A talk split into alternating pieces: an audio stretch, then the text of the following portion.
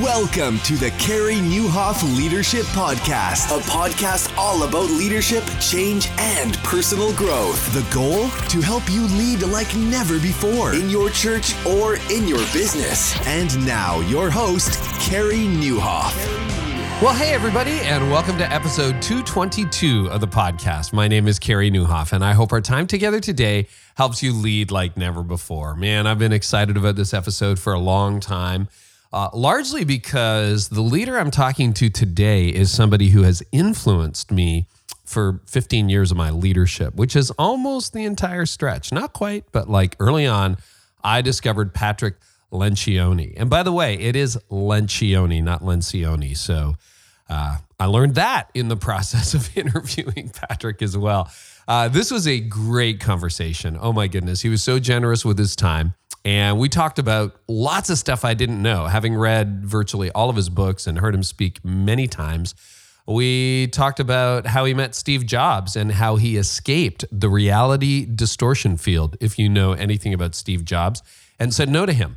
Uh, we talk about how he leads the table group and what's really hard for him in leadership at home. And we talked about working with millennials and a whole lot of other things. You're going to love, I think, this episode. And if you've got a business leader, in your church or organization, a friend that you think would benefit from this episode, go ahead and share it with them.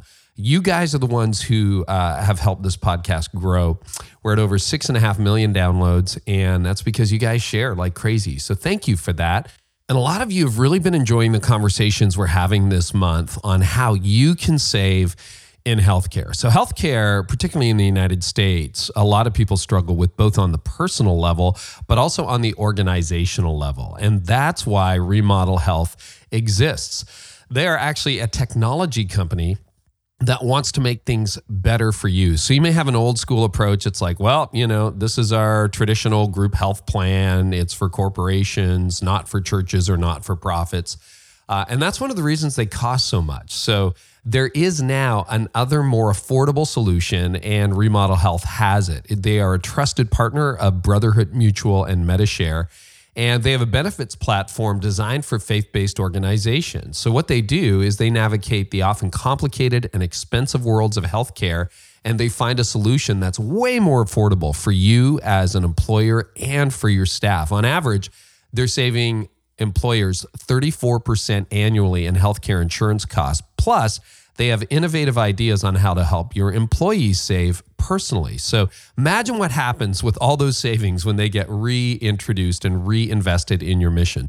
Remodel Health co founder and president Justin Clements and I have been talking about prescription healthcare costs. In the last episode, I asked him about it, and we drilled down a little bit deeper because it's so expensive, particularly if you have kids. So, are there choices available? Is what I asked Justin when it comes to prescriptions. Here's his answer.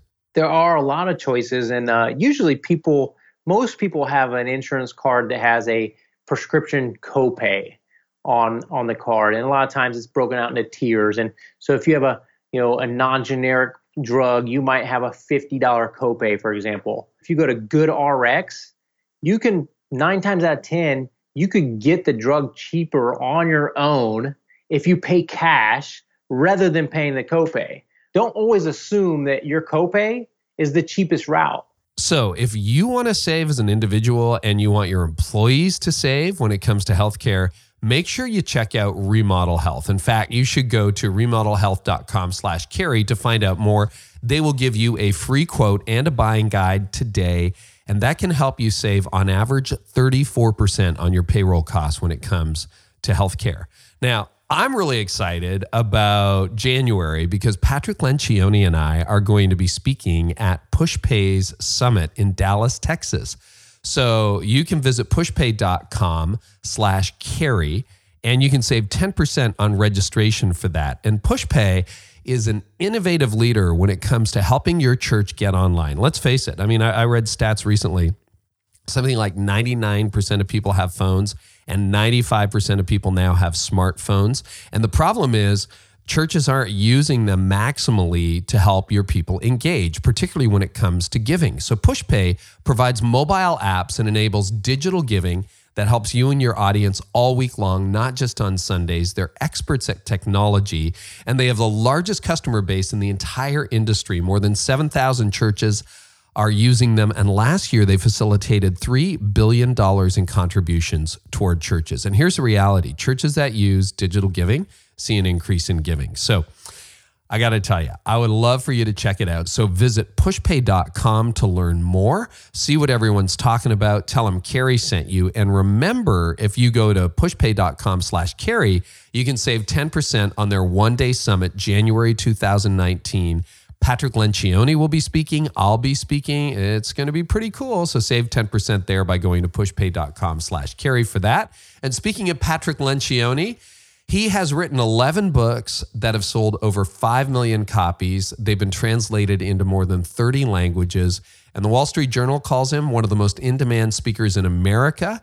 Uh, he has been featured on the Harvard Business Review, Inc., Fortune, Fast Company, USA Today, the Wall Street Journal, and Business Week. And you know what? He's also a super nice guy. I love this conversation with Patrick Lencioni. So here is my chat with Pat. Well, I'm so excited to have Pat Lencioni on the podcast today. Pat, we've already done half a podcast before we started rolling tape, didn't we? That's right, Carey. It's fun to talk to you. So let's just keep it going. Yeah, yeah, yeah. That's right. Talked about all kinds of great things. And uh, man, I've been reading your book since, uh, well, I think since you started writing them, I actually looked at your chronology and, and it's not that far off. Uh, listen to you speak, and you've you've shaped me and so many of the leaders who are listening for the better. So just want to start by saying thank you. And I'd love to love to get into how you started writing business books. Like did you just wake up one day and decide I'm going to be a consultant to top leaders or like how did that work? It's it's a fascinating story and and you're extremely well known and have helped just millions of leaders lead better. You know, the the the, the truth is it was accidental, if you will, or that you know God is good has been really good to me, and I didn't mm. know how this would all play out. I did not sit down to be a business author. I was doing some work pro bono for for a company. I was dabbling as an organizational consultant, and um, years ago, and I was working with this startup, and I just came up with a theory. Um, in, in observing CEOs in different organizations, and I and I came up with these five things that impacted leadership, and which which became the five temptations of a CEO, but I didn't call mm-hmm. it that. I just said, hey, here's these things. And I started to tell people about it, and I found that they were repeating it back to me over months and a year. And somebody said, You should write a book about this because this really works. And I was like, Well, I'm kind of busy. And they said, Somebody else is going to write this book. And so I said, Okay, I'll do that. I'd never thought about that. And then I decided I would write a fable because I was a screenwriter for fun in a previous life, just as a hobby. So I wrote it, and I didn't know anything about publishing. We were going to take it to Kinko's when I started my business and, and, and just hand it out to our clients. And a publisher saw it, by, again, by the grace of God, and said, We want to publish it. And then they published it and it sold. And they said, Write another one. And, and we had another one, thankfully, and then write another one. Well, then the first book had kind of morphed into a team book, and that one took off. And so it's by accident, nothing's by accident. I did mm. love writing since I was a little kid. I admit it. I, since I saw John Boy on the Waltons, a TV show, when I was a little kid. Oh yeah. I, I, I said I like what he does. He's a writer, and so since I was a little kid, I was always writing. But I studied economics in school, so it wasn't like I was going to do that. But then when this all came together, I said, well, let's. I was I loved business culture and I loved writing, and so I did it, and that's how it came about. So it's it was not by design; it was through passion, and God letting me use that passion in a way that hopefully serves Him. What were you doing at the time? What was your day job or kept you well, busy? When I first got out of school, I worked at a management consulting firm called Bain and Company, and and I would literally work till probably ten o'clock or eleven o'clock every night. I mean, you know, it was crazy. But then I would stay for another two hours and write screenplays. So that I, I, it was that tells you I loved it because I was tired, but I was like, oh, I really want to write these screenplays. And so um, when so I so that was this, what your side hustle. That was like before there was yeah, a side hustle, or just a, a, hobby or screenwriting. Just a hobby, but I, I did get some attention from Hollywood. I went to a conference and I got one of my screenplays looked at by uh, Ron Howard, who's a director. My goodness. And, yeah, and um, but but then they said, well, we want you to make it more like this other movie. And I was like, okay, am I going to join this industry and move to Hollywood? I said, no, I want to have a family. I want to have integrity, and I don't want to live down there and, and hustle. So I just said I have to give that up. And so then it, I, I didn't know that I'd ever be able to write professionally until this all came back out. And and what I was doing at that point, I was writing, working for a big company called Sybase, a database company, and I then started my own company, and that was in 1997. Really? So your background, your training was in business management, or or what was it in? You know, I it was an it was at Bain. I worked there for a couple years, and it was management consulting, but I was really just a grunt. You know, I mean, yeah. And then I went to Oracle for two and a half years. So five years out of college, I had worked for two companies, Bain and Oracle, and they were both really rough. But I was, it was like, you know, trial by fire. You get thrown into these relatively competitive, slightly pretty dysfunctional environments, and I was just like, this is not how business should run. And and human beings need to be more important than this. And so I, I that's where I really developed, and thank God for this, an understanding of how management and leadership in fact impacts people and their lives and how that in, in turn impacts the organization's success and health. And so that's how I kind of got into this field through five years of, of really difficult stuff. Then I went to this pretty enlightened company called Sybase where I worked for five years. And then I started to get job offers from some pretty famous CEOs. And I was like, what am I doing? I need to start my own company. And that's me and a few colleagues started a company and it went from there. Wait, that's not intuitive. You're getting job offers from well known CEOs, and you're like, wait, I shouldn't be doing this. I should be starting a company. Like, what's the sequence well, there? Well, I was really passionate about organizational health, organizational culture, not in a touchy feely sense. You know, I was, yeah. I, I had come from some non touchy feely environments and it was too bad that they didn't understand this. So I really loved that. And then Steve Jobs offered me the job of running HR at Pixar when he was there. Get and out. I, nope and I interviewed with him, and which was an interesting experience. And I turned it down because I didn't really love HR, and I, I felt like working with Steve Jobs would have been a little too close to the sun, if you know what I mean. And um, and then the headhunter called me and said, "Listen, people don't turn Steve Jobs down for a job." And he said, "He's going to come pick you up and take you to lunch tomorrow." And so, and then that very day, Steve Jobs got hired at to go back to Apple because the CEO of Apple quit. And so I fell off of his radar, which I think was a blessing, very much so. Yeah, I mean, he if he he gets what he wants, right? I mean, there would have been multiple yes. lunches. Yes, exactly. And then, um, and then I got a job offer from another CEO who's now the chairman of of Google, and and he was at another company, and he offered me a job. And as I was considering it, my wife and I were considering it and praying about it, and I just thought, I have these wonderful employees that I work with in my old company. We all had the same passion and we all decided let's go out on our own and start a company. Um, and my dad, God rest his soul, said, "Oh, Pat, but you had benefits at those other places, and you know, security." I said, "I know, but Dad, but I think this is what I'm, I'm meant to do." And and he he was very glad finally that I did it too. Yeah, that's sort of the dad mindset. Yeah, You've got yeah. sons, I've got sons. It's like, yep. no, don't, don't, don't trust it all to professional uh, musicianship. You know, like, uh, like go ah. get that degree.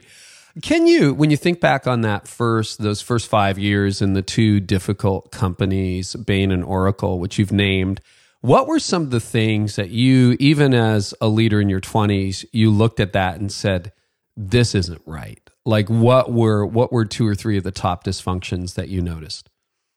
Well, one is that it's kind of that theory X, theory Y school of leadership, which sounds, which is just basically, do you think people are good and want to do the right things, or do you think they're bad and they need to be, you know, cajoled by carrots and sticks and things like mm-hmm. that? And and and I think most of those companies assumed people were bad and needed to be like managed through somewhat some intimidation and some threats and things like that. And and I was just like, I don't know why they think that works. It certainly doesn't work for me. And right. so so I think early on I was like, these guys, these people really are making a bad decision. They're they're frustrating good people who want to do even better than they're doing now with these carrots and sticks. And if they were only honored in that way, they would get so much more out of them and they'd have a better company. So there was that. I think the whole concept of transparency and vulnerability too, it was like people were taught in those organizations I was taught in my first ones, don't admit your faults, don't acknowledge your your weaknesses. And um, that just seemed count it was not very liberating and it didn't allow for a lot of joy but that was kind of the prevailing wisdom. Um, and then the other thing is i think that they, they kind of saw success as being a zero sum game. It's like i have to win and someone has to lose And I, I, listen, I, I think competition is a good thing. I think capitalism is generally a really good idea.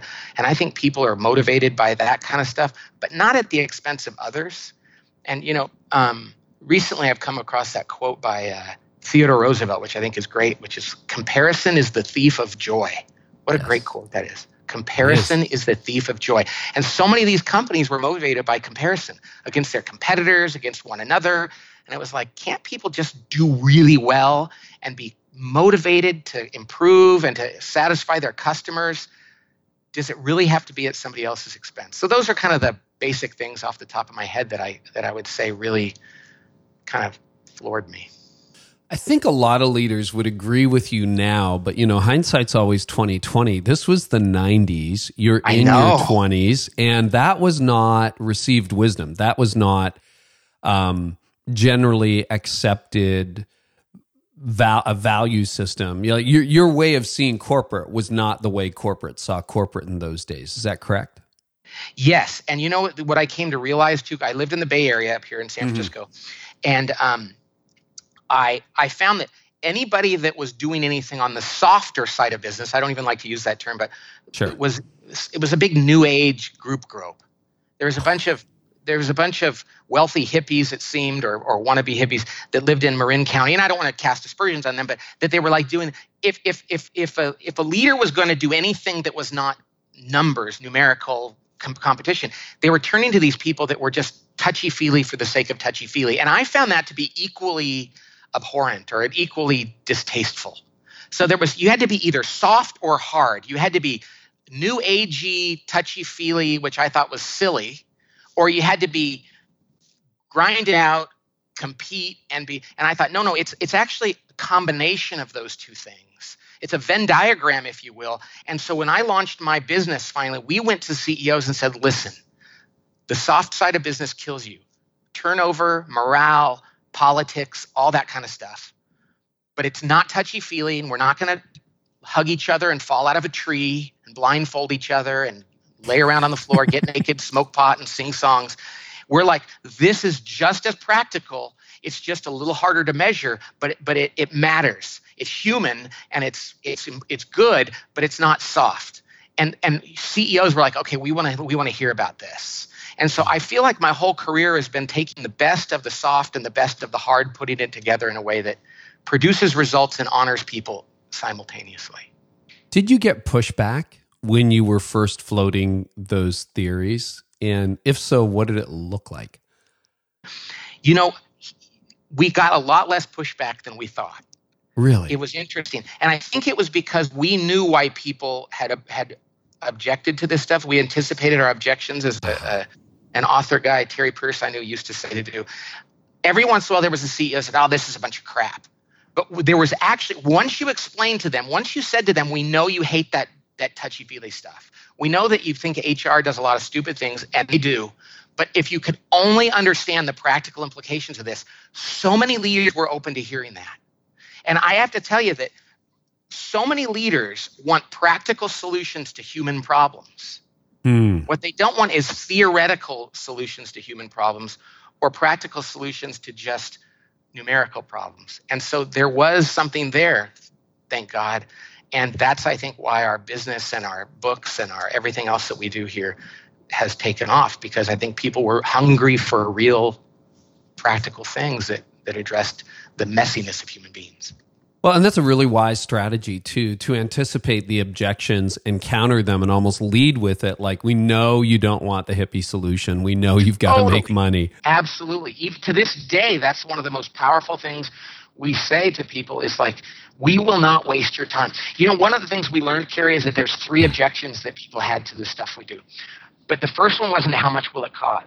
That was third. That was a distant third. But so many vendors, so many consultants lead with that. And they're like, well, this is what it'll cost. And it's like, well, no, no, no. The first thing they want to know is this how much time is it going to take because I'm busy? Right. So we would say, we, we would say, we're not going to waste your time. We're going to go fast. We're going to spend a day and a half with your team. And at the end of it, you will have gotten more work done than if you were back in the office. Secondly, wow. their second issue was, am I going to look like a fool? Because hmm. everybody said, we're going to go do an offsite, and then people are acting like an animal or doing building a human pyramid, and people are like, "This is the dumbest thing ever." And we said, "Your people will say that was the most practical, best decision you ever made." And then they'd go, "Okay, so you're saying it'll go by fast, nobody will be bored, and it'll be practical, and people will be really glad I, I, I had them do this." And then they'd say, "What's it going to cost?" And then we'd say, well, it'll be expensive, but you'll never care because it'll get so much, the value will be so high. And let me tell you, when people thank us for doing the work, we're like, well, we charged you. And they're like, no, no, no, no, no. Thank you, though. It doesn't matter. You, you helped us. So they thank us for charging them to do something that served them. It's not about the money. That's it's just not about the money. And we're not doing it to get rich, but because it's, we're busy and because there's a lot of demand, we charge, we have to charge more than we ever thought we would. And people are glad to pay it because it works. Okay, I'm curious because uh, I'll, I'll, make a true confession. The way you write your books, I'm the bullet point guy, so I read the second half of your books. hey, but, and that's why we do it. All right, tell me about that because I think virtually all of them, if not all of them, are leadership fable followed by the points. I would love for you to unpack that because I think there's some genius behind it because I'm sure there's a lot of people who read the front of the book. Yes so it's interesting. So I wrote the, the the fiction, and I did it because I didn't want people not to finish the book. When I first got asked to write a book, I thought, man, if I write a book and I spend months doing this and I write all this stuff, and the second half of the book I want to work really hard on, and if people are anything like me, they're not going to read the second half. They're going to skim it and they're going to put it down. I thought, what a bummer. So I said, I'm going to write fiction and I'm going to write it in a way that's going to make them want to finish it. But then I'll put the stuff in the back that if somebody really just wanted to download, like get the get the download from it, they could read the 15 pages in the back that summarize the model. And frankly, most books should probably be about 15 to 20 pages. Right? You think so? 15 to 20 pages. Well, I, and I don't know if it's 30, I don't know if it's 10, but but I think sometimes people go, okay, I'm write a book, and the publisher's like, well, it needs to be this thick if we're going to charge $19.95 for it. And I think there was a model, and today I think just people are not that, that patient, and I think people can kind of see when people when authors make it too long. And yes. so so I wrote the fiction and then I said, okay, let's summarize it in the back so people can grab it. Now here's the deal. For every reader, Carey, like you, mm-hmm. there's 19. I can't couldn't I can't believe this. Who uh, who like the fiction because they want to be drawn in.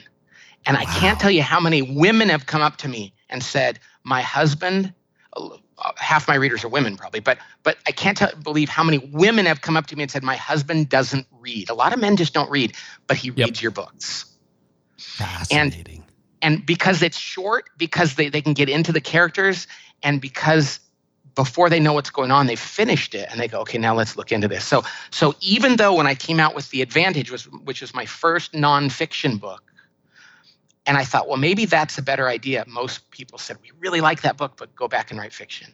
Oh, see, and I, the advantage is probably my favorite of your book, and it's yeah. a bit of a summary too of your life's work to date, right? 2012. It is, and and you would think that I would prefer writing the fiction, and I do love fiction, but it's hard. The, yeah. the, the story oh, yeah. and the character is just like, oh. Whereas it was kind of nice to write the advantage and just be able to come straight out and say, here's the model, here's what you do. We still tried to make it interesting. Right. But but it was kind of a relief not to have to make the plot make sense and the characters make sense and build in the oh, drama a, and all that stuff. That's a skill set. Like I'm I'm in awe of it actually. Uh, I mean, I'm a nonfiction writer and I'm a bullet point guy, you know, logical, didactic thinking and yeah. um, I, I think you're a master at both, which is oh. which is great. Um, kind. So here we are, 25, no, no, no, uh, yeah, 20 some odd years after you started your company, the Table Group. What would you say, talking to all kinds of leaders, are the two or three issues that just keep surfacing at the top of the list that you would say defines sort of the workplace culture in, you know, the late 2010s, 2018, heading into 19? What would be the two or three that just cross your desk almost every day? I think that, that it's going to. It's funny. I'm, I'm going to. I'll do the two that I'll go from extremes. On the sure. one hand, on the most behavioral level, on the idealistic or or behavior level, there's just humility and and understanding that when you get a leader who truly doesn't think they're important and is in service of others. And I know we, we throw servant leadership around and all this and humility and words like that, but I mean when they really believe that they are no more important than the lowest level person in their organization, when they really get that, that is the thing. And, and, and pride hmm. is the root of all sin. It just is. Yes, it is. And so humility is the antidote. And so when when people are when a lead when you meet a leader who's humble, say, I don't really want to be famous. I don't really want people to treat me better. I really want to serve them and see good things come out. And, and let me tell you, faith is so often I I will tell you on this podcast, I don't understand how to have that humility without mm. without Jesus. Because because he died for us and it didn't make sense. And so why would we die to others? It doesn't make sense and it's that's what makes leadership so great. Mm. And I know for those of you who are listening, I mean, Pat, you're a, you're a committed Christ follower.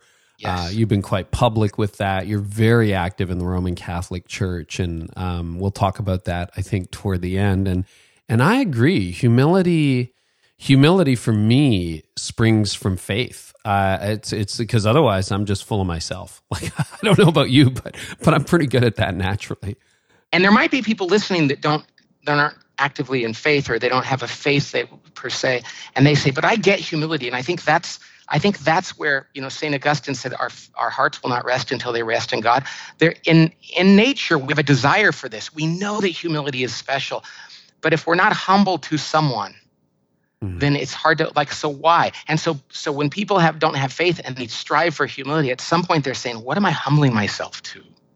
And so that's now that's that, again that's pretty theoretical. I don't want to idealistic and uh, behavioral. That's so that's the one thing I still see is when I see a leader who's doing it for themselves, even if they're struggling with that, it's really tough. And even mm. and it's especially evident in church leaders who who are get caught up in the trappings of pride. And um, so anyway, that's the thing I still see. The biggest problem for most leaders is do they really um, embrace and understand humility? On the other end of the scale, at a very practical level, the biggest problem I see for leaders is not knowing how to run a meeting.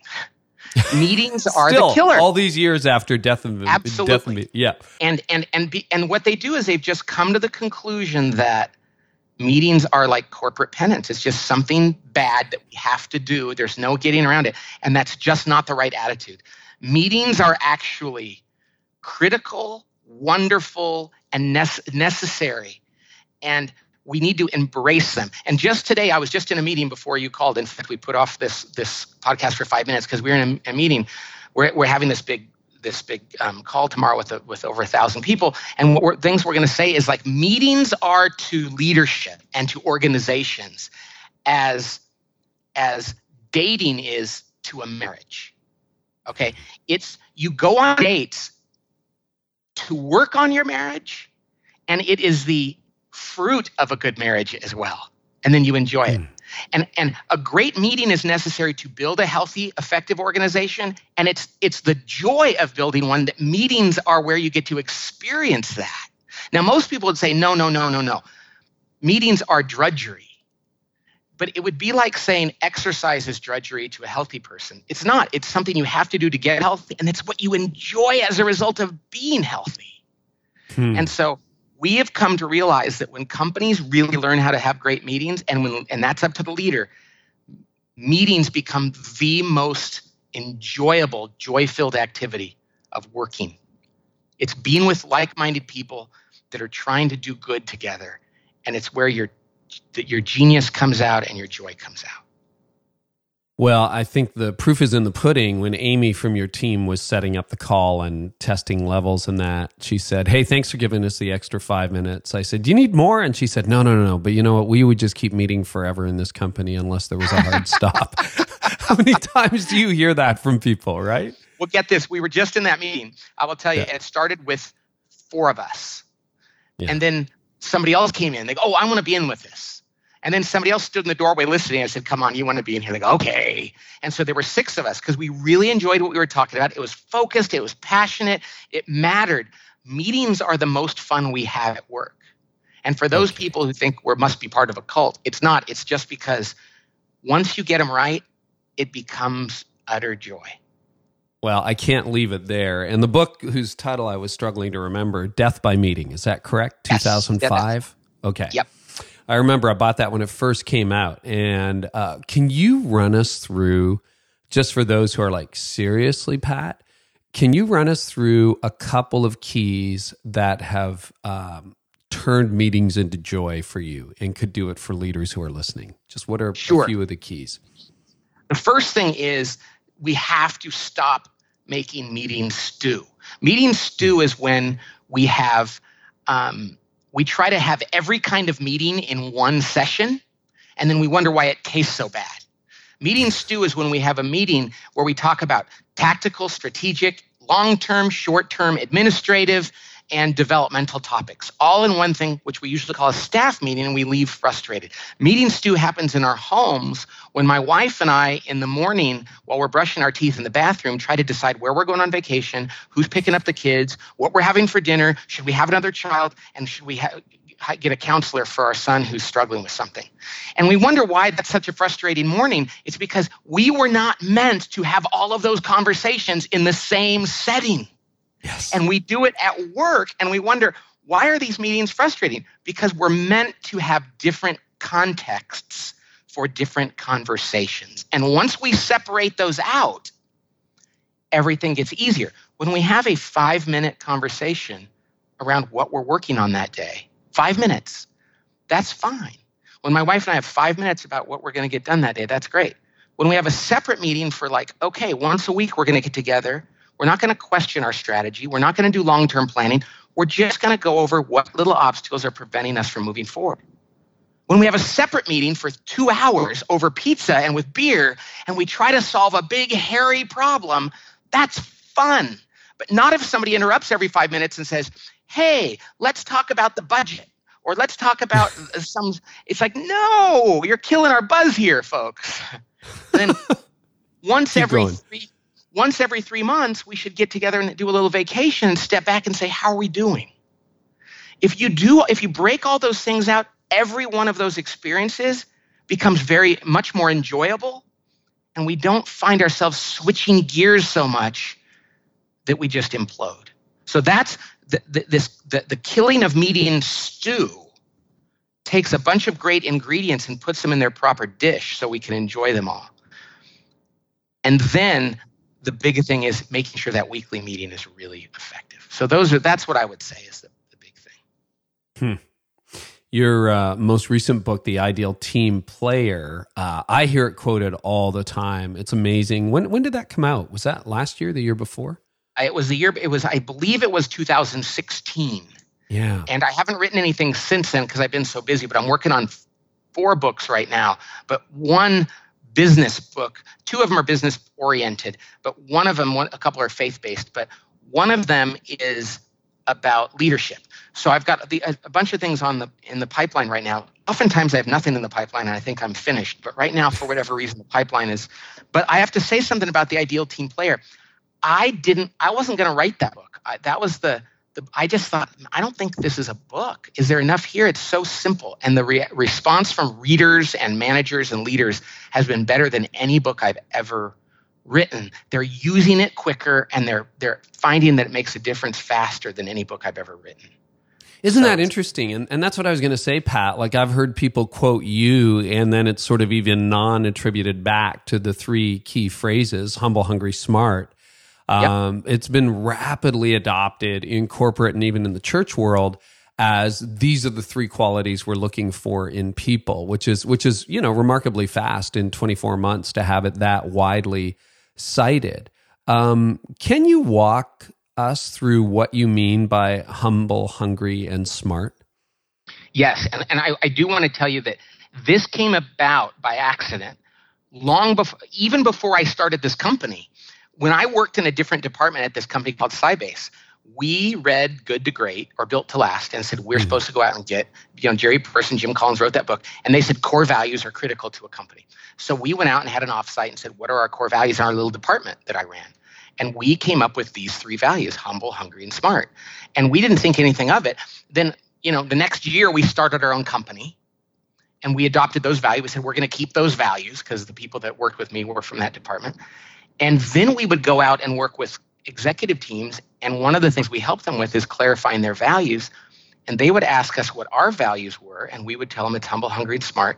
And they would say, okay, we want to use those values for our company. And we'd say, no, no, no, you have to come up with your own values.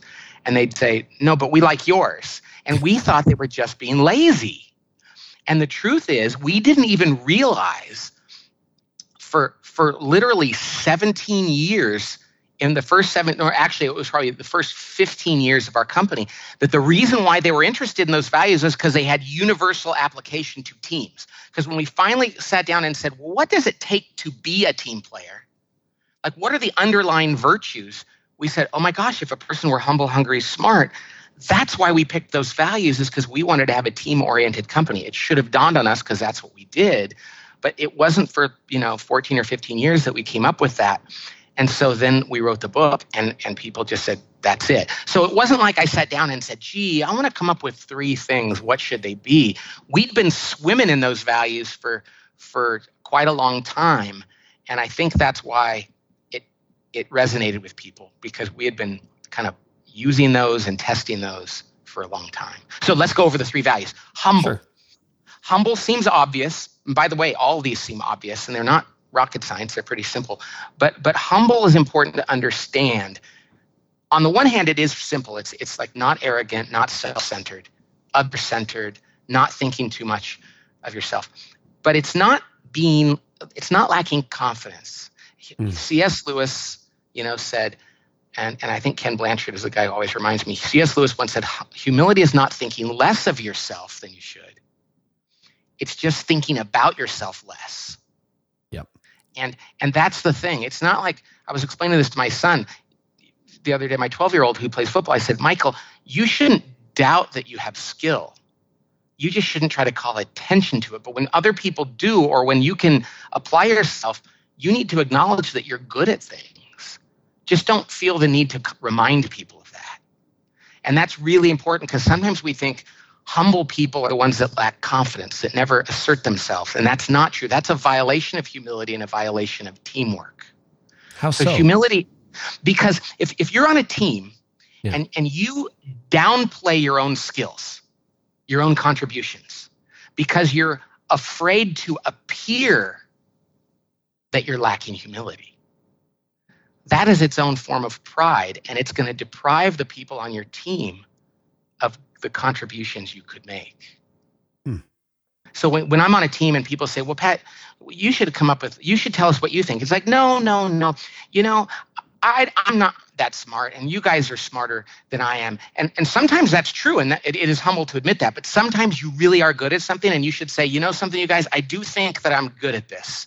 I think I have a knack for this. It's a God given talent. That's why we call it a gift but I think I might be the best in the in, in our team on this. So why don't I take a stab at this? And why don't I tell you, why don't I advocate for something that I think would be good?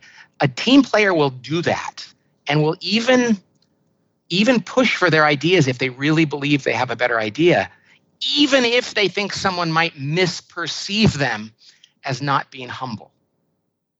Hmm. See, because a humble person will be comfortable enough to know, no, my intentions are pure. I really think I, I, I, I have the best idea here. Whereas a person whose pride is tied up in being humble, isn't that ironic? It's a catch 22, won't do that. So that's so, interesting. I'm I'm glad you're speaking into that because we do we have a lot of business leaders, we have a lot of church leaders listening. That would strike a number of church leaders as really like, really Pat? Can so why is that not? I agree with you. By the way, I, have I've thought a lot over the years about C.S. Lewis's definition of humility, and I think it's the best one, the best articulation that I know of. Um, so why is saying, you know what, I'm a good communicator. I'm going to take a crack at this series. Why is that not pride or arrogance? Well, again, it depends on what your intentions are. But okay. if you really believe deep down inside that one of your God given talents is communication. And you really believe deep down inside that when you look around your team, that He gave you more of that ability than others. Probably they think they know that too.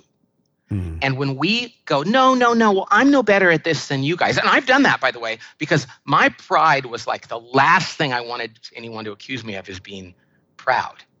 yeah. And I took pride in the fact that nobody would accuse me of being proud. I mean, and so I, oh no, you guys are just as good. And they go, no, Pat, and it's okay to go, yeah, you guys, I probably am the right person to design this presentation, but I'm not the right person to figure out how to implement this. And I'm not the right person to decide how other people might receive. So let me do what I'm good at and let me honor what you guys are good at. And as a result, we will do the best job possible. So it's still team focused. In other words, I'm going to do this so we can all move forward rather than I'm going to do this so I can shine. Absolutely. In fact, and when it's done, like let's just say communication were your skill, you are going to get more attention from that. So so let's just say you're really good at communicating, you're not really good at writing or designing something. You should be celebrating, acknowledging and and pointing att- giving attention to the people that did all the other things. Humbly accepting when people go, "You did a great job in that sermon or that homily." You should say, "Well, thank you. I really appreciate that." Bob did a great job of putting it together. And Susan really helped us figure out how to tailor it to different audiences.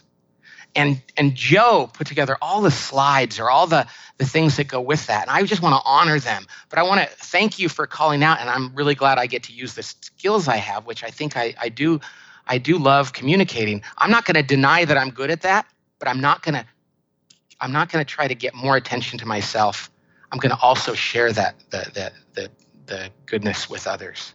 That's that's humility. Hmm. That's humility. Well, let's talk about hungry. What does that mean? Hungry. Hungry. But now, but having said what we just said about humility, the, the biggest thing is if a person is self-indulgent, needy, wants attention, wants credit, the, the, the simple definition of lacking humility does take up about 80% of that. So you don't have to overthink that. Right. I just think it's important to understand that. Hungry is is the one that's probably the simplest to understand and maybe the hardest to teach. And that is a person has to just have that desire to do more. Mm-hmm. They don't want to be a minimalist. They they don't want to just get by. They're just like, no, I really want to take this beyond with it, the what's acceptable. I want I want to go beyond. I want to work a little harder than than I'm asked. I want to I want to go above and beyond. Now, it's the, the key here is it's not workaholism. Workaholism is when you get your whole identity in your work. It's the sense that I can take it beyond, I can do more. And I want to see it be the best it can possibly be. And and these are people that just don't leave early or don't do just the minimum and, and, and check out. They want to see how they can help. They want to see how they can make it better. They want to push a little harder than you ask them to. So um, is that like drive, initiative, self starting? Um, yes. Yeah. Okay. Not afraid to work harder than you've asked. I like to hire hungry people because I would much rather encourage someone to back it off than I would to step it up. I'd much rather say, "Hey, it's, you can go home. Let's let's let's let's let this be," than to say, "Come on, you can do better than that." Yeah, I have that conversation with my team all the time. It's like, enjoy your holiday, like, turn off the lights. Right. Okay, time to go home. And so much easier as a boss than to be like, can you come into work today? like, exactly. Could you please show up at the meeting? Yeah, that is is is yeah. Well, we'll get to that. We'll get to that in a minute. The coachability. Okay. Anything else on hungry? No, just that what I found is after a certain age, although I don't think it's age driven, but there are it's age and personality. There are some people that you want them to work harder, and they're like, you don't understand. I don't really. I'm not that passionate about my work. I do this because I'm passionate about other things. And the problem with that is it's really tough for them to be a great team player at what they're doing. Mm. I mean, what, if, at a church, it's particularly egregious because they're like, listen, I, I, do this for a job. Well, at John Ortberg, a, mutual friend yeah. of ours, once said, you know, nobody should work at a church because they need the work. Right. True. They shouldn't. And and nobody should work at my company because they want a paycheck, for instance. If you're or yeah. nobody should play on a football team just because they get paid. Right. And you see some athletes that go, listen, I don't do this because I want to work hard. I do this because I can get wealthy. Yeah. And then you realize, well, then you're not going to incent. You want to hire people that are passionate about their work and want to do good at it because they just are naturally like that. So that's what you're looking for. Is that a growing? Because uh, I, I talk to a lot of leaders, a lot of bosses, a lot of managers, uh, not as many as you do, but I, I talk to a few. And there seems to be a common complaint among younger workers that the drive for the mission, the company, the organization is less maybe than in previous generations. Have you seen that or would you disagree? I would agree wholeheartedly in, in, in a very interesting way. I think I, mm-hmm. I, I, you're, you're asking great questions and it's helping me think through this. Millennials, millennials, millennials, millennials are just as capable of working hard as anybody else. But yeah. what they're not capable of, or what they're not willing to do as readily, is when I grew up, when I got a job, if it sucked, excuse my French, yeah, I would still just keep doing it. And that wasn't necessarily a good thing. I was raised by the, the World War II um, post depression generation. And it was like, well, it's a job. I'm just going to have to do it. And millennials are saying, listen, give me a reason to care, and I will do a fantastic job for you. They're not lazy, they're not money hungry. They're just like, listen, I kind of see life a little differently than you do. If you give me a reason to care, I've got three millennials in my 10 person headquarters organization here. Yeah. They bust their butt because they, they're connected to the mission. Yes. Now, if I said, I just want you to work hard because you're supposed to, because your grandfather did and your grandmother did and your mom and your dad, they're going to be like, yeah, I kind of saw that that really didn't pay off the same way. That's just, I think there's something enlightened about that. And it's just a reality. You know, they didn't live through the depression. They didn't live through World War II. They didn't work at a. They didn't see their parents work at a company for 50 years. They they see people changing jobs and being free agents, and they realize, you know, if you want me to stay and to really give my all, you're going to have to help me understand why it matters. I think that's actually a good thing in many ways because it's making leaders do their jobs, which is to connect people to something more important than coming to work and leaving. That's a really helpful clarification. And I think you just nailed that. I think for all the older leaders who are like, what's wrong? You know, it's like, well, maybe look in the mirror. Cause I, I have tons of millennials working on my team. Actually, right now it's all millennials. And uh, they are highly motivated. Oh my goodness, and responsible. So let me. I've always said the church has the best mission in the world. Like if you can't figure out mission as a church, something's fundamentally wrong. I mean, it it is. When people work in a church and they don't see it that way, they you really should do them and everyone else a favor and move them out because yeah. it's too important not to love. It's like I say this to lead church leaders all the time, and if anybody listening, I always say to them, I go up to them and I say, "Hey, what's more important, what your organization does or what that, that world famous software company does or that other company. And they'll say, well, ours, I guess. I, of course it is. I mean, yeah. sa- a salvation is on the line here. That's a that they need that's efficiency or a, or a game or something like that. And they'll go, yeah, you're right. Ours is more important. And I go, okay, then why do you tolerate levels of performance that they wouldn't? Wow. Right? And they like, and they're immediately convicted. They're not like, they don't argue. They're like, See, what you do, the stakes are higher. And then they mm-hmm. might say things like, well, those people pay more. And it's like, no, no, no, you don't understand. Yeah. If you just made sure that everybody understood the stakes and held them to that higher standard, you would attract more people. Volunteers work harder in a church that's properly motivated than the most highly paid athlete or executive oh. in a non in a, in a less idealistic one. And so what we need to do is recognize that everyone wants to work at an organization with such a high stakes, high importance mission. And if people are burned out or they're not, they're only doing the minimum, that means they don't understand it or you're not helping them connect to it. Anyway, sorry that was Oh, no, that's so well said. And and thank you. That is a gift the way you phrased that. Here's the second part of the question though. So, church leaders, there's no excuse to not motivate your team uh, Pat, you serve the church, but the table group, mm-hmm. it's not a local church. So I would love to know how do you motivate your team to to have that kind of hunger in what you do? Ah, that's a great question. Um, the the way we do it is not unlike a church, mm. and and and it's we connect every organization and I got to give credit to Jim Collins on this. We, we define it a little differently, but he did. He was the first one who came up with this, and it's he's great. I love his stuff. Every organization that's that's that's amazing, that's wonderful and healthy, knows why it exists. And the first thing we do when we work with executive teams, the first of six clarity questions is why do you exist? Beyond making money. Unless unless it's like it's purely to make you rich. If it is, then just let us know and that's the reason. Yep. But m- the vast vast vast majority of organizations have a reason why they exist. They just need to connect to it. And at the table group, we exist, Carey, and you won't find this on our website, although we're going to start becoming a little bit more intentionally communicative about this. We exist because when I was a kid, my dad, God rest his soul, used to come home from work and I could tell he felt defeated because he had bad management. And I was a little kid and I didn't know why, but I loved my dad. And I thought, why should he, who was good at his job and cared about what he did and his customers, he had really high standards, why should he feel this sense of frustration? And as I got older, I realized, and I got my own job at, at a management consulting firm, I thought, oh my gosh, this is universal. There's so many people out there that feel defeated. And I thought that is not honoring the dignity of the human person. A person feels, and, and when I saw the few people that loved their work and were treated well, I thought, this is a ministry. And I think every job is a ministry. I can say that to you here.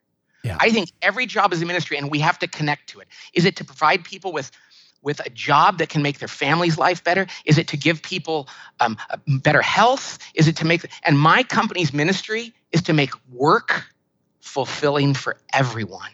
Wow. Now, the beauty of it is we do that through making organizations healthy so that they can be more effective. And that happens to lead to better customer satisfaction, better revenue, but better employee satisfaction. But at the end of the day, what we wake up for, and we repeat this at every one of our meetings, is there are people in the world who, as a result of what we do, God has allowed us to help them feel more satisfied. And they treat their spouses and their children and their neighbors and strangers on the bus better. And that's why we do what we do. Well, who isn't going to come to work and think, it's like, well, Pat, I'm organized this webinar for you. They're not going to be like, well, Amy said, oh, Carey's great. His, his audience is great. You're going to get to preach th- about organizational health to them. And we get excited about that. And I will, hmm. after this is over, go tell, share with them is we had a great conversation. And I think hundreds, if not thousands, if not more than that, people will actually hear about this and they will go share that with their organizations. Every organization deep down inside is a ministry, I believe. Oh, you know, and see, that is so good. You know this. Yeah, yeah, yeah. And I think that's it. I mean, my little company that does this, and there'll be 30,000 leaders who hear this episode, this solo episode, maybe more, 50,000. Um, you know, it's to help people thrive in life and leadership. And if you don't have something like that that gets your whole team up in the morning, Pat, I don't know whether you agree with this. I always tell leaders nobody wants to work for me and nobody wants to work for you. They want to work for something bigger than me and bigger than you. And if you can find that, you can motivate people. Our job is to connect them to that. Yeah. You know what's funny, Carey? So Southwest Airlines, yeah. a, a public company, it's like the third largest airline in the world. It flies more people in the United States than any air, other air carrier. I, I know them well. It's a ministry. Mm. It's about loving people, one another, and their customers. And when a lady has a, a, an unruly child on a plane, they love on her. When somebody throws up because they're sick, they love on them. They really love it. They're not perfect, but it's really about love. That's their stock ticker symbol, LUV. They have a heart on things, you know, and it's very real. We, my people were just there the other day. Now, here's the thing they do not run that company based on their numbers. Really? They do, they do not wake up every day and look at their, their stock price. They just don't. They know that that stuff matters. In a capitalist society and in a world where they're employing people, they have to be responsible, but that's not what drives them. And I will tell you this, Carey, now, and they're public, so they're much more heroic in that than I am. At my company here, if I do not know how much money we made last year at my company. That's There's fantastic. somebody here that does, and every meeting we say, How are we doing financially? And she says, We're doing great. And then we move on. I don't know what our revenue is. I don't know what my income was we now i know that we i make enough to pay for my family and we live okay we live well. Yep. and i know our company does too. We don't have to fret about expensive at my company but we do not care about that first and foremost. That is an evidence that we're serving our customers well. Hmm. and so that, the best companies in the world they have to be responsible financially but it is not the driver. It's not primary or even secondary Thanks for sharing that about your dad too. I think you know Reggie Joiner, and if so, he's a yeah. mutual friend. And uh, Reggie, I've heard him talk about that at dinner and with different groups. That you know, watching your dad grow up, you know, when you were growing up, coming home defeated, has motivated a life's mission for you, and and that's just that's that's really powerful. Well, that's hungry, and I love it. Let's talk about smart. What does smart uh, mean? It could mean so many different things. What does smart mean? Yeah, it certainly does not mean intellectually smart. Right. Because I will take a person with a high EQ over a high IQ any day. And I know that's not that's that sounds like a throwaway line, but we should not. I, am working on a, a book and a video for teenagers oh, um, really? and, and middle schoolers about humble, hungry, smart. Because think about it. If you're a parent and there's parents listening to this, wouldn't you want your your your children to grow up and become humble, hungry, and smart more than intellectually smart? I mean, you, I know people who are brilliant and they went to Harvard or wherever they went to school, but they don't know how to work with people. They're arrogant, they're lazy, but they're brilliant. And yeah, as you progress through younger academic years, they might get attention and you might have a bumper sticker for the back of your car, but they're not going to work on teams well. They're not going to build great families and have great relationships. And why aren't we teaching our young people the most important foundational skills for life? And I don't mean skills like vocation. I mean, I'm talking about how to be other centered, how to work really hard, and how to be aware of how your words and actions affect others. That's emotional intelligence. And so EQ is very real. It's practical application of interpersonal skills and how it affects other human beings. And I was telling my 15 year old about that the other day. He did something while my wife and I and my other son were playing cards. And I said, Casey, that was an example of of not emotional intelligence. And my wife said, "You don't have to be so harsh to me." You know, so I don't want to be yeah, yeah, perfect yeah. dad. like, oh, gee, what kind of dad is he? but and I was like, Casey, that was not emotionally intelligent. She was like, "Okay, dad, but you're a little intense." I'm like, "Okay, sorry, but Casey, you need to realize how do you think that made your brother feel or me feel?" And and if you have emotional intelligence, it's going to make you so much better of a friend and a spouse and a project leader and a colleague and so that's what it means. It means it's EI. EI. And, and, and Travis Bradberry, who I know has done all kinds of work on emotional intelligence, but it's very practical and common sense. It's like, do you understand and intentionally do and say things in terms of how they impact others? Now, yeah. here's what's interesting though, Carey. If you're good at that, but you're not humble, it's dangerous. Oh. See, if you're emotionally intelligent but not humble, you're going to be, re- and if you're hungry on top of that, if you're hungry and emotionally intelligent and not humble, we call that the skillful politician.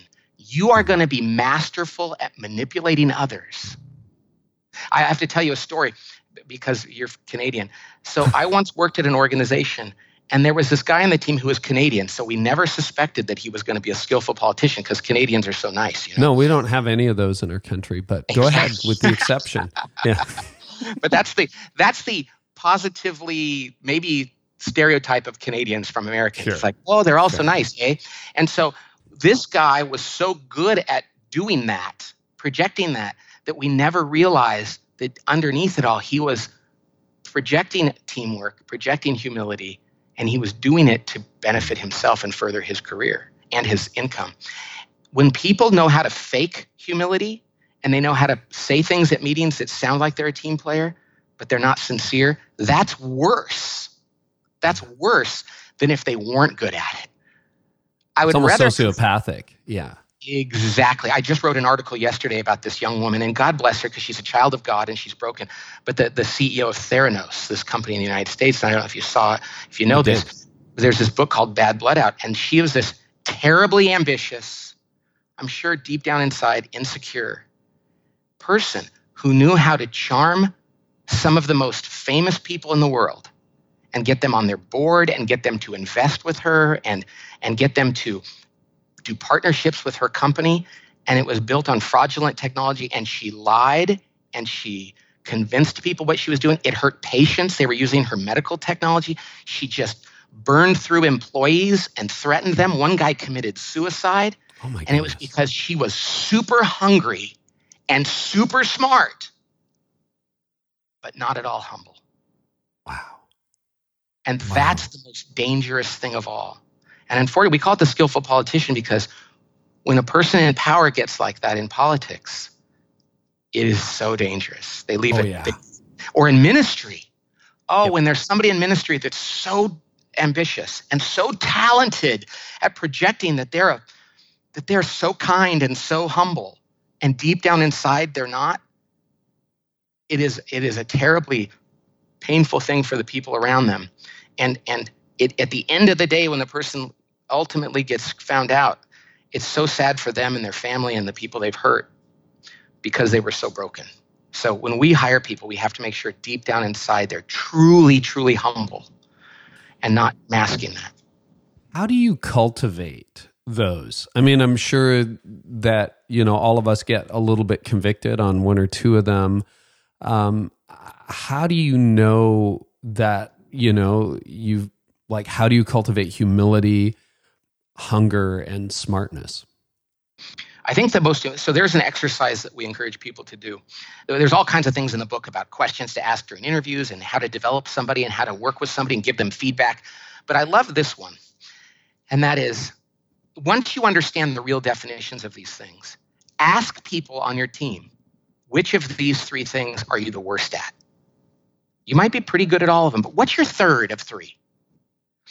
And I've done this with many teams. I've done it with kids on my son's lacrosse team.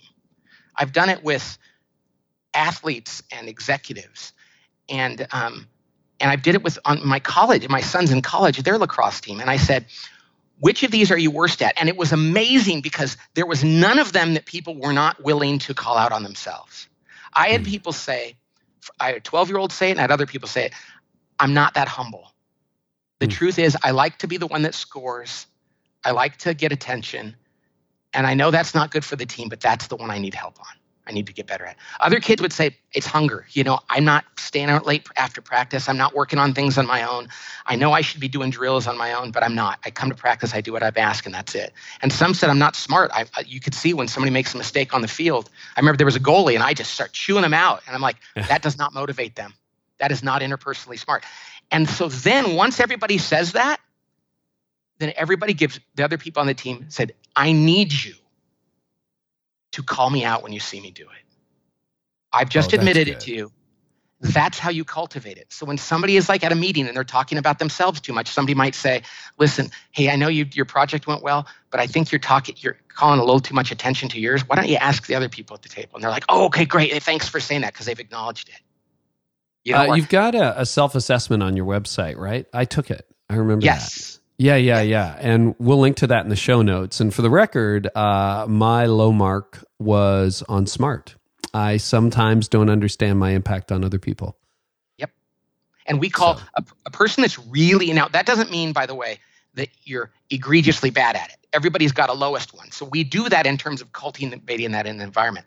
But when a person is egregiously lacking in that, and I'm guessing, Carey, based on the common friends we have and who, what you've done and everything, that you're not egregiously lacking on that. You haven't insulted. No, it was it was uh, you had like a, a, a you're doing great. You know, you're in the middle, and I was just on the top of the middle there, and then you have like go go to jail or whatever the bottom category was.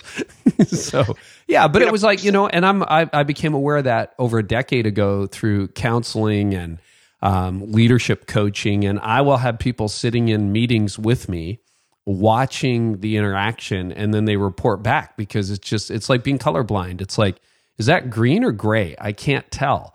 And for some reason there's just a deficiency in me where i can't always read body language. I can't always tell what's really going on in a room. So i try to get smart people around me who can help me with that.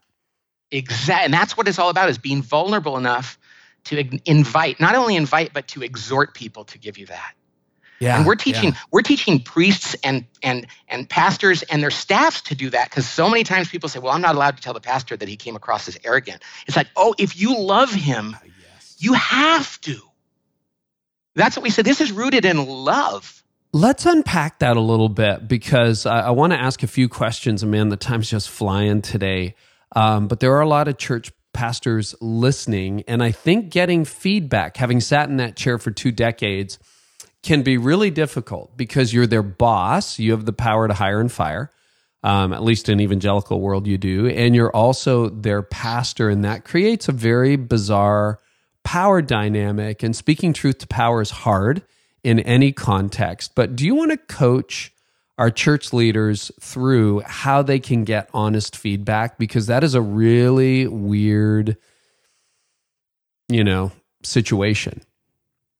You know, what I would say is this I would say, first of all, know that there's a difference between being vulnerable and getting feedback from your team, your small exec, your leadership team, right. than it is from the staff at large in your church or their congregation. So it's not about I, it's not about the the pastor standing up in front of the whole congregation and saying, "I have a problem," right. or it's not about the, him or her walking through the office and saying, "Oh, gee, everybody give me feedback." Now th- they need to be open to that in the right context. But what I'm talking about is you have to have a group of three or four, two or three or four or five people on that team that are so close and so vulnerable that it's like family. And what I would mm. probably say is maybe what you should say is, I should not be your spiritual director or your confessor because I need you to be my peer. And even though I know, and like what we say in the Catholic Church, the pastor is the ultimate authority, it doesn't mean he has all the responsibility or mm. that people can't can't call him on things. In fact, they must. So maybe what they can do is they can say, well, these four people I will have a peer relationship with, and and and will and will be though a spiritual father to them i will not necessarily be their primary one. And that allows them. Now i think you could even i think now this is me because i'm an enfp yeah. and i probably do things unwisely sometimes but i think you could even do both if you really really got loved them enough to get close to them. But i think maybe there's some wisdom in not doing that. But but when a when a pastor says i should be vulnerable and let everybody give me feedback that's not wise. But oftentimes they think, well, since I'm not going to do it for everyone, I won't do it for anyone. I need to be different. And that's when they get into loneliness, ego, isolation. The devil loves that. Yes. Um, I'm writing a book right now called The Amazing Parish, which is which is a fiction story about a, a young priest who takes over a parish um, and I, as you and I talked before, I write for the Catholic Church because all Catholic parishes are very similar. A lot of mm-hmm. the stuff would apply to any kind of church, but because the sacramental things and the responsibilities and the structure tends to be similar in the Catholic Church, I do a lot of work in that way. But in, I just wrote a scene last night where the pastor says, "Okay, I'm supposed to be vulnerable with you guys, but am, am, aren't I supposed to be that way with everyone?" And they said, "Not necessarily." You know, just like the CEO shouldn't walk the halls and admit to every employee his deepest, darkest secrets. He needs to have people around him who can both he can be vulnerable with and can hold him accountable. And if a CEO thought everyone should do that, then they probably would never be vulnerable, and that's probably part of the problem anyway, we just drifted there. I'm sorry. No, this is really good. What would you say to the leader who's listening right now and, you know, in a corporate or particularly a church setting and who deep down kind of knows, I'm not sure I'm secure enough to really get feedback? Well, then I would say that's that's awesome. First of all, the fact that they said that gives me hope. And it makes it very clear that the first area they should focus on before getting feedback is working on that security. And if they're mm-hmm. not willing to do that, they really can't be a good leader. Yeah. If they can just admit, yeah, I struggle with personal insecurity. When I get feedback, I get defensive. I, it threatens my, my identity. I feel unworthy. And that's a spiritual and a very practical issue that needs to be addressed. I love how you serve the church and you know being Roman Catholic you've got a particular passion for what's happening there as someone in Protestant world. I've benefited so much. When you look at leadership lids um, are there any lids that you see commonly repeating in the church whether that's in the pastor or in the congregation? What are some typical lids that you have seen leaders hit um, in church world Oh yeah, I love talking about this. I have a very specific answer for the, for you on this, and this is one that's that's born in our society and it's permeated the church. as so many things do, and it's very dangerous, and that is the fear of conflict. Mm-hmm. there is such a dearth of good conflict in the church. People think that Jesus' commandment was be nice to one another as you want people to be nice to you. You know, he said, love one another. And if you, it doesn't take a, a, a, deep reading of the Bible to realize that Jesus wasn't always nice. and he was never cruel. He was never overtly mean. He was honest and he loved people. And if a person was was fragile and they needed encouragement, he gave them that encouragement. But if they were in authority and they needed to be called on that, he did that in a way that was not always easy to hear. And when he needed to, when they had to have disagreement, and now this was God incarnate. So, I mean, we are not, but we are definitely called iron sharpens iron, it says in the Bible. Mm-hmm. And yet, too many churches look like pillow fights. oh, you know?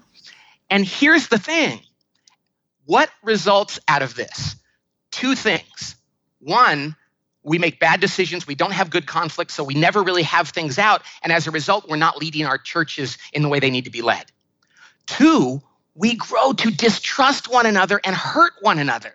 See, mm. when we don't have conflict around issues, productive conflict, and I call it productive ideological conflict. In other words, here's an idea we should add another service on Sundays. We should debate that one because we love each other and we trust each other, that comes first. But we should debate that. We should not hold back. And just because the pastor says, yes, I want to add one, or no, I don't, too often people go, well, the pastor doesn't want to. Okay, so here's what we're not going to do. It's like, no, no, no. Push back on the pastor. Even if at the end of the conversation, he is the ultimate decision maker, that's okay. Have the conflict. When we don't have conflict around issues, here's the clincher, when we don't have conflict in our churches around issues, it inevitably ferments into conflict around the people. Yep. And we start thinking, I didn't tell that person what I really thought. So I'm frustrated at them and they annoy me and I don't respect them. And ultimately, it's going to come out in a back channel conflict in the parking lot or in the hallways, indirect usually, or you're going to blow up at that person sometime. Or worse yet, you're going to fire them without ever having talked to them. Ooh. People in churches get hurt more than in any other organizations behind the scenes, not because people who work in churches are mean, but because they've mistakenly confused niceness for love. Love requires people to tell each other the truth in love and grace. But when you take a, a book of a good friend of mine, his name is Chris Stefanick, and I'll tell you, he's one of the most amazing evangelists. People should go. He has a site called Real Life Catholic, and he's just wonderful. And he's got so much wisdom. He's a great young guy. Chris says when you take out truth, when you have give somebody grace without truth, it's a form of cruelty because you're affirming them in things that aren't good for them. Mm. And our society does that all the time. That's gold, Pat. Tell me uh, when you said we've got to to use the example of adding another service, we've got to debate that. Um, speak to the small church leader of 50, 75, 100. Do you debate that with the whole church or do you debate that with the elders or that part-time staff member or how does that work? Your key volunteers? It's a great question. Regardless of your organization, you need to know who's on your leadership team yeah. And and and it's going to look different. If it's a church like that, the elders might very well be your de facto kitchen cabinet. Yep. It's not with everyone. You don't vote. I don't think democracy, I think it was Churchill who said this. Democracy is the worst form of government except for all the others. exactly. I think it was. Yeah. But but that's for government. But for running an organization or a church, it's never been meant to be a democracy. It's supposed to be, and, and if you have everybody vote, I mean, the worst, and this is why I feel for my friends in congregational churches where everything gets yeah. voted on. It's like, oh, we can't do anything because we got to submit it to a vote. What we should be doing is submitting it to prayer and, and purifying our attentions and then getting together the leaders who God has given us the stewardship of this organization. And we need to get together and in purity and in prayer push back and try to figure out what the right thing is. Now that doesn't mean you can't get input. That doesn't mean you shouldn't ask people. The, but but if you go to your parish and say everybody vote, you're just going to make a decision that takes a long time and is equally un, unsettling to everyone.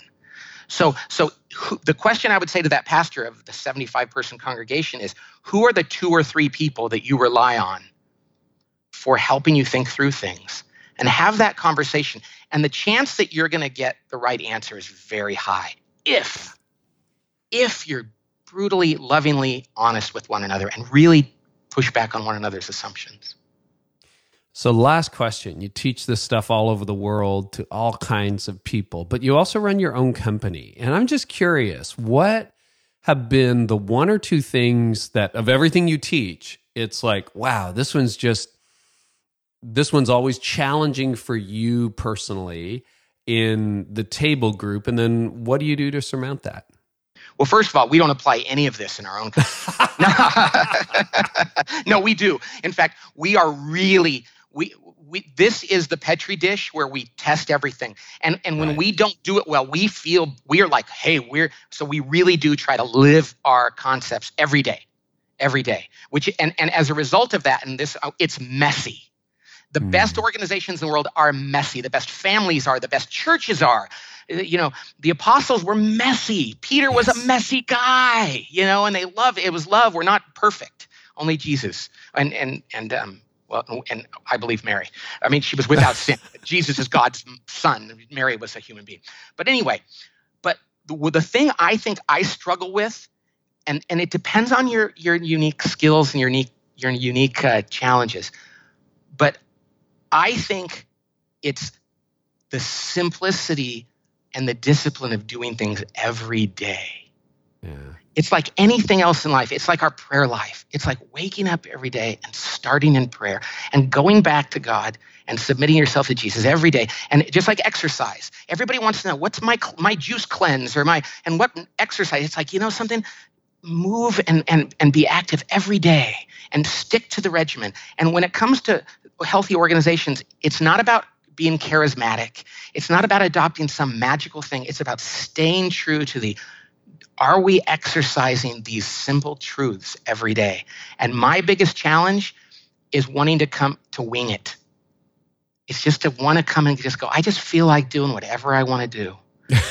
and I know that's rooted in some combination of pride and sloth and, and whatever else, but it's sticking to the simple wisdom. Um, which is always biblical. I mean, it's always comes from God. Pat, I can't thank you enough for the time you gave us today. People are going to want to find you online. We'll link to everything in the show notes, but what's the easiest place to find you? Well, our website is just tablegroup.com. That's table like kitchen table, tablegroup.com. This has been the most fun I've ever had on a podcast. This is fantastic. Really? Oh, wow. Oh, I just, yeah, I could just keep talking to you. We talked. I know. 40. I feel like we got into part one, so maybe we can do a part two Anytime. at some point. I would love that. Pat, thank you so much. God bless you. Don't you just want to hang out with him a little more? I mean, I love it. Patrick was so great with his time and just so honest and so transparent. Uh, thank you, Pat. Hey, uh, if you want more, you can go to the show notes, uh, careynieuwhof.com slash episode 222. And guess what you're going to find in the show notes? Transcripts. We added them this month. You asked for them, you've got them. Uh, you can find them there. And by the way, we can do that because we have not only you guys spreading the word, but incredible partners like PushPay. And remember, Patrick and I will be speaking together in January in Dallas. And if you go to pushpay.com slash carey, you can get 10% off on registration. Check them out for all of their mobile giving needs. And if you haven't yet checked out Remodel Health, what are you waiting for? Go to remodelhealth.com slash carey and save up to 34% in your healthcare employer burden costs starting now. And remember, with both these companies, say you heard it here first. And we got some fun episodes for you. We are going to be focusing on growth this month. And coming up this week, we have another episode with uh, actually, it's a replay of because we're 222 in of the all time most downloaded episode on this podcast. And it's a great primer. It's like a masterclass in church growth. Carl George and Warren Bird are coming up this week. Then next week, not only our regular episode, which I'll tell you about in a second, but I have a great conversation with Josh Gagnon and some of his team on breaking the 200 barrier in multi site churches. How do you make sure that when you plant a new campus, things grow? And they are experts at it. They've launched over 10 locations, and we're going to talk about some of the ups and some of the downs. So it's going to be a fun end of the month here for October. But next Tuesday, we are back, as we always are on Tuesdays, with Levi Lusko. I had talked to Levi and Jenny about a month ago in a personal and like moving episode about the loss of their daughter. Uh, but I also had a chance to talk to Levi just about planting churches where nobody plants churches, being yourself in a very different culture, and declaring war on the issues that plague people as leaders. Here's an excerpt from next week's episode. How do I reach a million people? Well, God just kind of saying, you're going to have to get creative. And so at that point, our strategy shifted to more of a shotgun approach, where if we can get a small campus in every uh, city within Montana, we can have a, a, a, a, we won't run out of opportunities of people to reach. And so from there, it spread out to Salt Lake City, and then you know from now now we see ourselves, like I said, a church in four states. So, a whole lot happening over the next few weeks here on the podcast. And by the way, I've still got a couple of cities left on the Orange Tour. So, if you are in Orlando or Charlotte, make sure you come on over and say hi to all of you that I've been able to connect with personally this fall in the many cities we've been in. Thank you. It was good to take a uh, summer off of travel, but it's kind of fun to be back on the road this fall. So, I hope I can connect with you personally. In the meantime, thanks for all the comments and interaction on social and via email. So appreciate you guys. Hey, we are back soon with a fresh episode, and I hope our time together today has helped you lead like never before. You've been listening to the Carey Nieuwhof Leadership Podcast. Join us next time for more insights on leadership, change, and personal growth to help you lead like never before.